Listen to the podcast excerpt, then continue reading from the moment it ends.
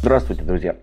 Мы с вами много раз говорили о том, что противник оттягивает большое наступление, потому что героям страшно.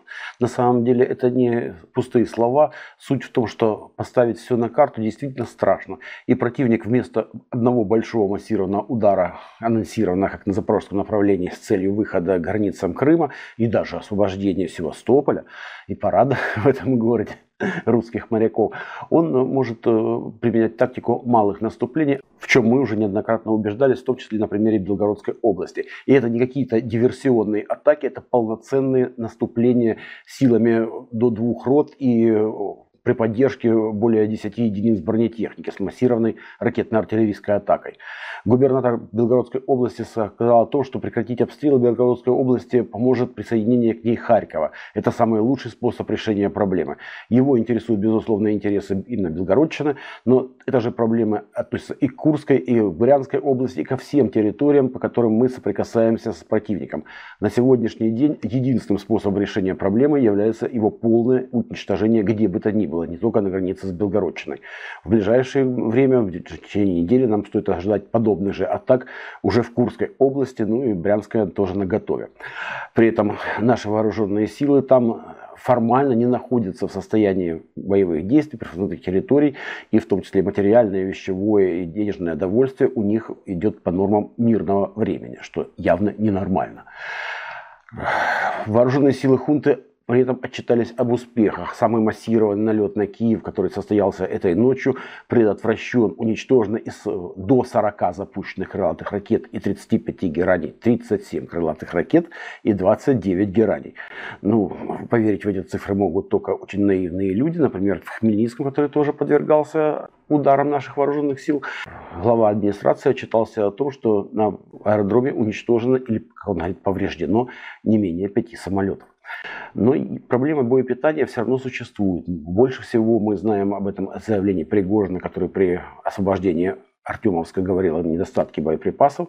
Но суть в том, что эта проблема касается всех вооруженных сил. И э, норма расхода боеприпасов один снаряд на один танк в день ну, явно ненормально в условиях подобных масштабов боевых действий. Поэтому есть проблемы. Противник получает все более дальнобойные системы.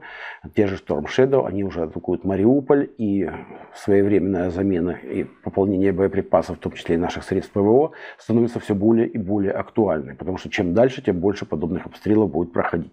И так как у противника получается, появляются все более и более дальнобойные системы поражения, нам так или иначе придется, как говорил президент, все дальше и дальше отодвигать границу. Ну, где-то до границы с Польшей. Что касается обстановки на фронте, то сейчас боевые действия идут на флангах э, Артемовска. Там наши вооруженные силы успешно, в том числе 106-я дивизия э, Тульская, успешно сдерживает наступление противника. Но практически везде мы находимся в обороне.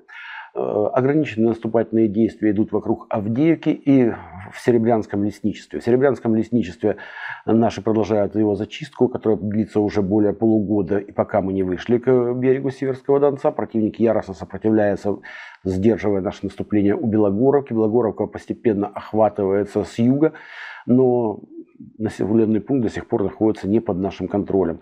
Наступление в спором застопорилось. Вокруг Авдеевки тоже идут локальные бои без продвижения вперед, равно как и в Маринке продолжаются бои в западной части города.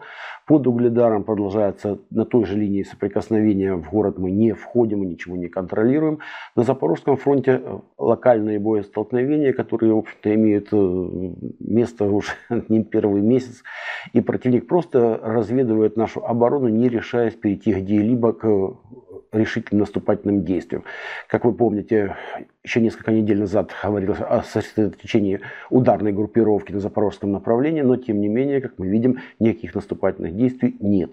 До тех пор, пока не будет изменено наше решение о проведении э, своих наступательных действий, причем стратегического масштаба, ситуация не изменится, и мы можем ожидать ударов, локальных ударов и успешных в течение вот суток-двух, таких как были в Белгородчине, на любом из направлений. К сожалению, это неизбежно, потому что быть сильными везде и сдерживать вот подобные атаки физически невозможно. На этом все. Всего вам доброго. До свидания.